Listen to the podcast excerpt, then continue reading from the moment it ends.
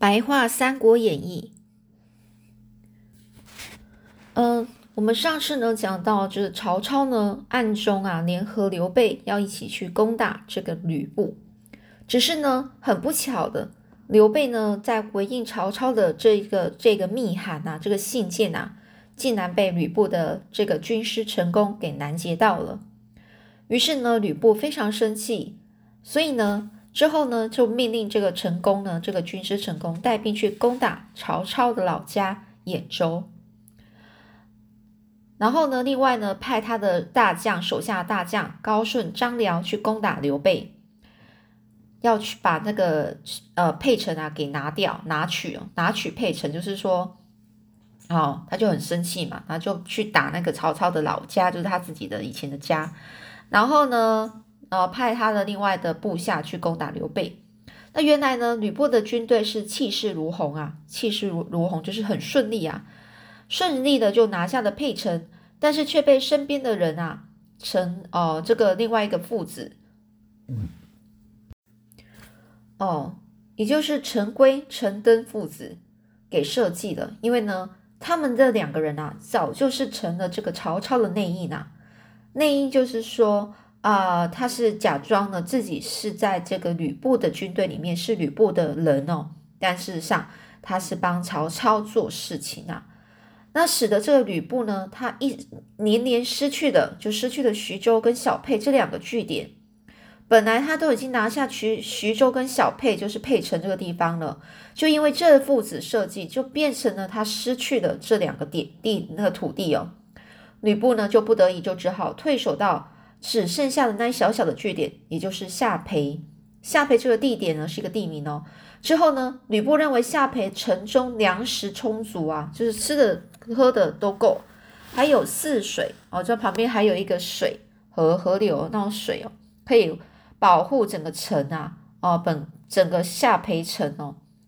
加上呢，他的妻妾呢，就是吕布的妻子，还有一些妾啊，那边哭哭啼啼的说：“哎呀，你不能够不让这个吕布出城哦，不然不能不能让吕布出去跟人家打。”于是呢，吕布就不理会这个他的军师陈宫劝他哦，也就是说劝他要出城去攻打曹军这件事，他就不理会这件事，决定就采取就是守在城里面比较妥当这种方式。每天就跟他的妻妾一起饮酒解闷。至于曹操呢，因为两个月还一直攻不下这个下邳城这个地方，于是呢，他采用的谋士啊，也就是郭嘉哦，郭嘉这个谋士的计策计策。呃，谋士来讲说，就是很像军师啊。军师有是帮这个这个主人出主意啊，出想办法的人啊。他急开了，他就。把这个泗水跟沂水的堤防哦给砸开了，也就是说，这个可以挡住这个做水的堤防的地方被破坏掉了。然后呢，整个堤防就是它旁边就是呃水流跟水流混在一起的地方的那个叫堤防哦，它把这个地方给破坏掉，所以这水突然就变很大，那整个水就往那个下邳城那边流下去，以至于呢。这个呃，这个吕布呢，就是想要用这种方法去逼这个吕布投降。这不久呢，是位居高原的，就是他是处在比较高的高处的这个曹军呢，就看着低处的这个下邳城呢，变成了水乡泽国。就整个下邳城呢，你的城呢，整个城市里面都整个都是水都涨，水都流进去了，啊整个都变成河流。最后只剩下那个下邳城的东门啊，那一边地方还没被水淹到。只是吕布接到这这些事情的时候，还不在乎的说：“我有赤兔马，渡水就像是走平地啊，有什么好怕的？”于是他就继续和他的妻子啊、那些妾啊痛饮美酒，直到有一天，他到他看到镜中的自己形容枯槁，也就是说，呃，看起来就是呃很很瘦。哦，变很瘦，然后他整个脸很憔悴的样子哦，他才惊讶，说自己正是过度沉迷在酒色之中。于是呢，他就颁布禁酒令，哦，就是说不可以喝酒，也是规定自己不能喝酒，大家都不能喝酒哦，违规者就斩，哦，就砍头哦。很不巧的是，吕布的部下侯成因为追回被偷的十五匹马，而而他的其他的将领来道贺的时候，刚好拿出酿好的美酒来宴请大家，但是怕吕布怪罪，于是就先献上五瓶酒给吕布。也就是说，他们很想要呃拿到庆祝，说自己呢呃把自己本来的那十五匹马哦被被偷的那十五匹马。抢回来了哦，本来是要庆祝的，可是因为怕吕布会生气，所以他就先把这酒先送给吕布。哪知道吕布是毫不领情啊，还大骂说：“我都已经颁布禁酒令了，你还敢酿酒，而且聚在一起喝酒，这岂不是公然和我唱反调吗？”于是他就命令将这个侯成这个人啊拉出去斩了。这众将领啊在一旁啊是苦苦的求情。才改打这个背啊，背脊五十棍棒。这个侯成是被打的，整个是皮开肉绽哦，皮开肉绽就皮呀、肉啊都裂开了，伤伤是非常惨重的意思哦。而且呢，这个是指哈受到了残酷的拷打哦，所以呢，其他将领都认为吕布他只重视自己的这些老妻小，就是妻妾啊，对部下却是视如草芥。哦，视如草芥，就是说把人和一些事情、东西啊，看成像小草般卑贱，态度就对他们这些部下就整个就是非常藐视的意思哦。于是呢，这部下都觉得，既然你对我不仁不义，那我们就怎样也对你就是就是不义啊，就是就完全就是投降曹操，也就是他就不想要去跟了这个吕布了。首先呢，他们就偷走了吕布的赤兔马。还有他的画戟哦，画戟就是他拿的那个那个他的他的战他战争在打的时候那那个武器啊，又趁这个吕布在睡觉的时候，用绳索紧紧的捆捆绑住他，再到这个开，然后呢再去打打开这个城门，把这个曹军啊，就是曹营的军队哦，让他们进来。高顺等人呢，也因为被水围围困着，所以无法逃脱，没办法去救这个吕布。哦，曹操入城之后，一面传令堵住决口的这个河堤，安抚百姓，一面和和这个刘备准备一同处置被生擒的吕布等人。吕布一看到刘备，就像这个就请刘备向曹操说情啊，也就是说，请刘备帮曹操哦，向曹操求情哦。哦，帮这个吕布求情啊！哦，并对这个曹操投降说：“哈，我愿意做你的副手，哦，帮助你去取天下。”曹操呢，转头就问这个刘备的意见。刘备就说：“丞相难道忘了丁原和董卓的事情了吗？哦，丁原跟董卓这两个都是都是那个吕布的义父哦，之前啊都是，那是他背叛了这两个义父啊。”所以呢，经由这个提醒呢，曹操就想起这个吕布这两次背弃自己的义父，是个薄情寡义的人啊。薄情寡义就是说，完全都不会去看的情分哦，然后也没有什么义气啊。于是呢，就干脆就把下令啊，把他处死好了。吕布的部下大将啊，像陈宫、高顺，就只剩这三个：陈宫、高顺和张辽，则因为是不肯向曹操求饶，本来呢。呃，难逃一死啊！本来就是应该会死啊，但是呢，张辽因为有有这个关羽和刘备为他求情，说他是一个忠义之人，所以呢，最后就处决了陈宫和高顺，就张辽就留下来了啊，继续去辅佐这个曹曹操啊。那曹操就铲除了这样，曹操的吕就铲除了吕布哦，用那个方法，那个方法其实也是。呃，一蛮那个整个是因为呃那个方法驱虎吞狼，也就是说利用刘备哦去攻打袁术，然后再由袁或袁术去反攻刘备，这两个人在那相斗的时候，让吕布啊哦去起引起吕呃吕布有异心哦，异心就是有那个心啊，想要有那个意图，就是想要去去占领攻打这两个人其中一个人啊。哦，就变成说这三个人啊，你让他这三个人在那边打来打去，然后曹操就坐坐渔翁之利啊，就在那边就等着他们的结果就好了。那所以曹操最后就铲除了这个吕布之后，他就班师回许都，就回到许都他的建他的那个的他原来驻守那地方。路过了徐州的时候呢，这百姓啊都在路旁啊焚香请愿。他们是要请愿什么事情呢？请愿的意思就是请求啊，呃，要干嘛？要做什么事情？就是请求曹操啊，让刘备留下，继续治理这个徐州啊。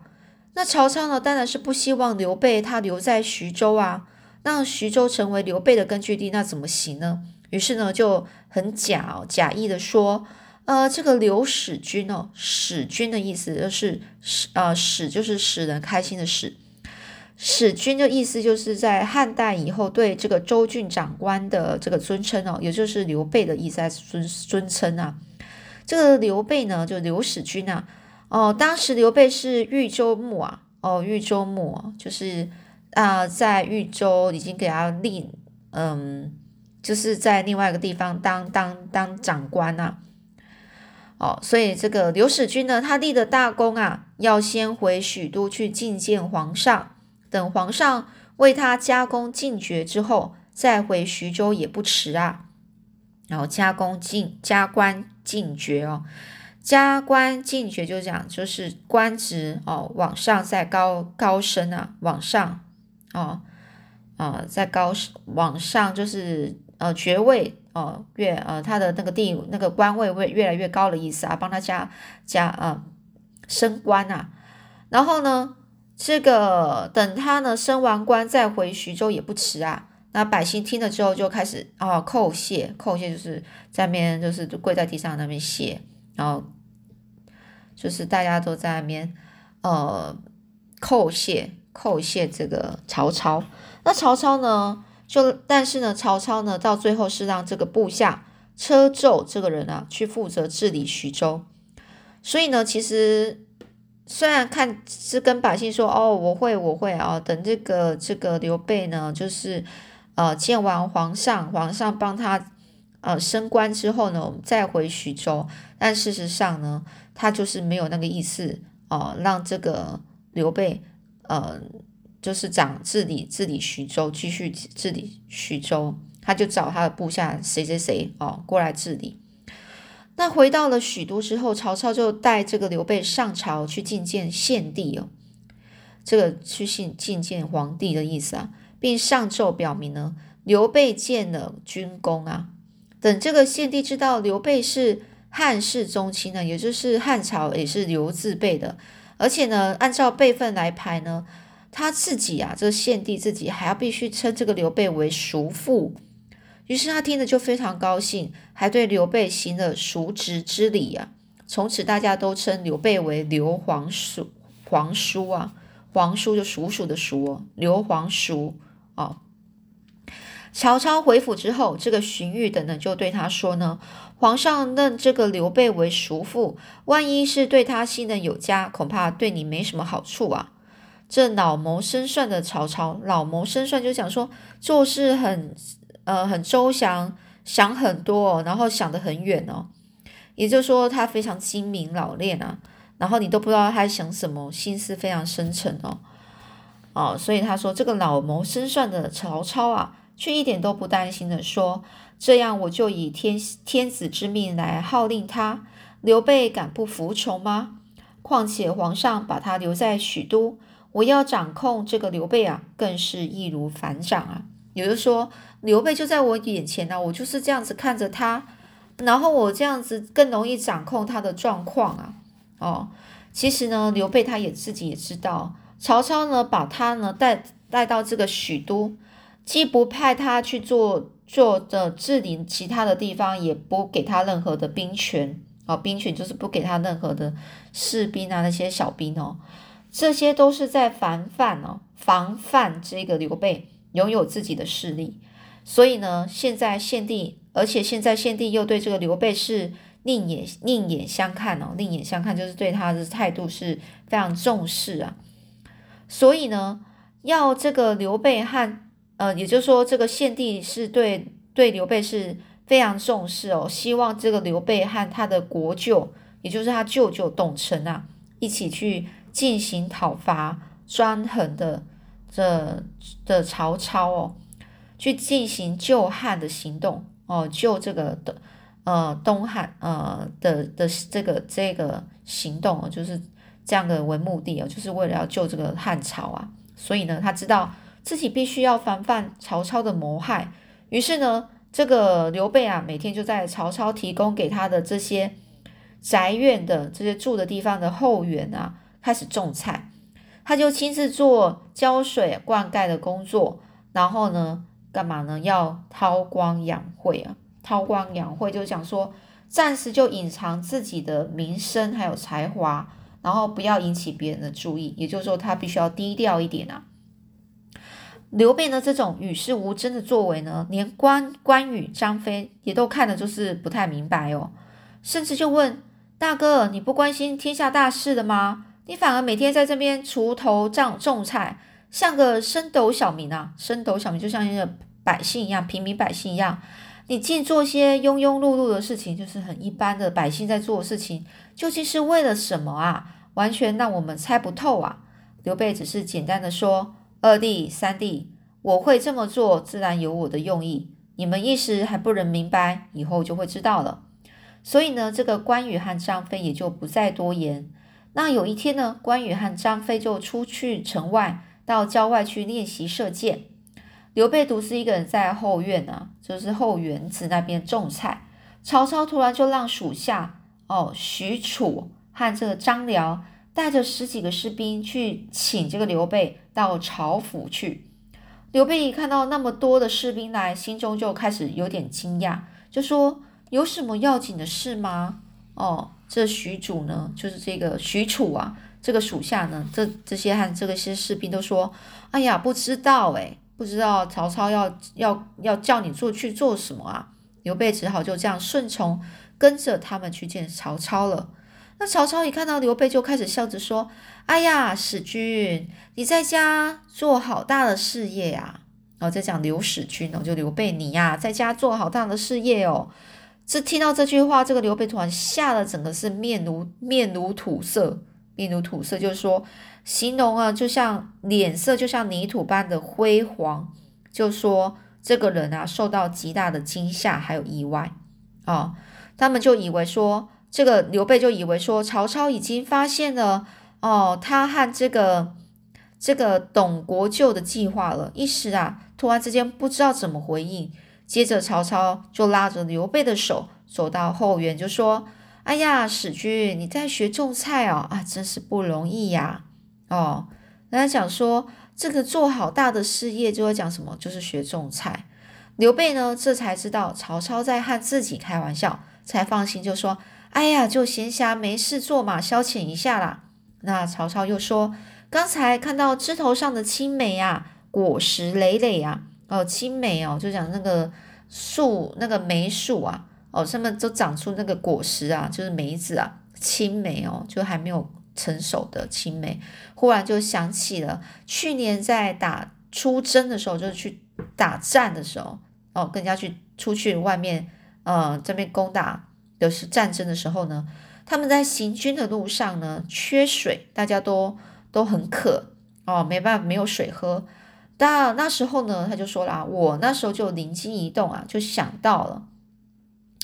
就骗大家说啊，前边前方啊，就有一座梅林啊，就是有有那个梅子。这个军士们一听啊，想到说，哎呀，梅子是酸溜溜的嘛，酸的滋味，嘴里呢就突然就涌出了这些唾液。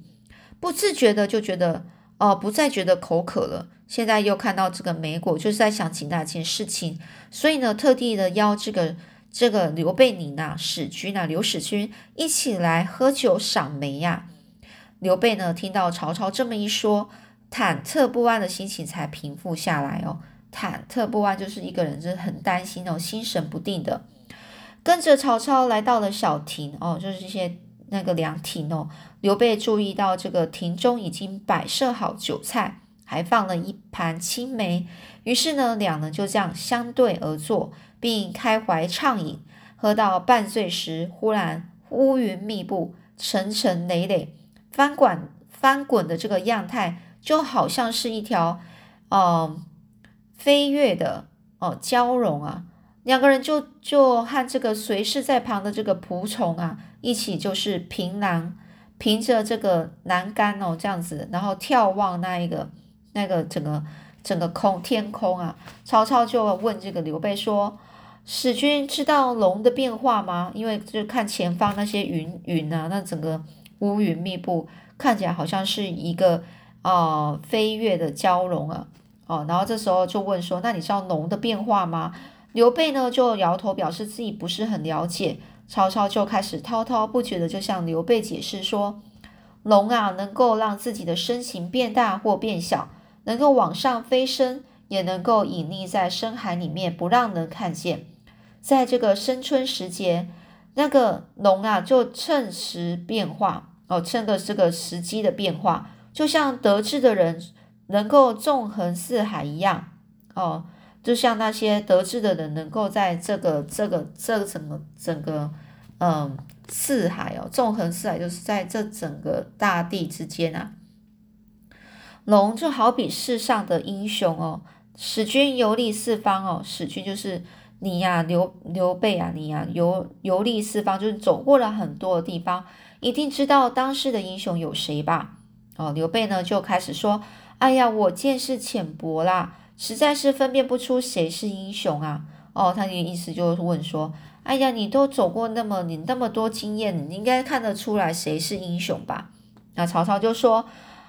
哦，刘备就说他不知道嘛。”哦，那曹操就说：“哎呀，你不用太谦虚了，就算不认识、没见过英雄，那也听说过他们的名字吧？”曹操呢就要坚持要刘备去正面回答问题，刘备呢够开始呢闪避哦。但是呢，实在是没办法哦，闪避不过，就是没办法闪，没办法闪避曹操的质问，只好随便就说个人名啊。他就说淮南的袁术兵多粮粮足，可以说是英雄人物吧。曹操就不屑的，就是大笑说，他只是家中枯骨，早晚会被我拿下。哦，什么家中枯骨啊？哦，就是枯的。枯掉的骨头吗？也就是说，就在笑啊，笑一个人没有作为，志气不高啊，只是就好像是行尸走肉般的生活而已啊。所以就说他是很瞧不起他哦，瞧不起这个袁术啊。哦，刘备又说，河北的袁绍出身世家，很多官员出自他的门下，又有冀州作为根据地，部下能干的人人呐也很多。是个英雄人物吧？曹操呢，能不以为然的就说啊，就当做没这回事啊，就说：哎呀，袁绍这个人表面看起来很厉害，实际上也没什么胆量，而且没有决断力，贪生重利啊，就是贪生怕死，而且又重这些利益啊，称不上什么英雄啦。哦，那之后刘备又接着说呢，像荆州的刘表威震九州是英雄吧？曹操就说：“哎呀，他只是浪得虚名而已，不过不是什么英雄人物啊。浪得虚名就是他只是一个称号而已啦，根本就不没有实际上像你说的那种，呃，英雄不英雄的啦。哦，之后呢又是怎么样呢？我们下次再继续说喽。”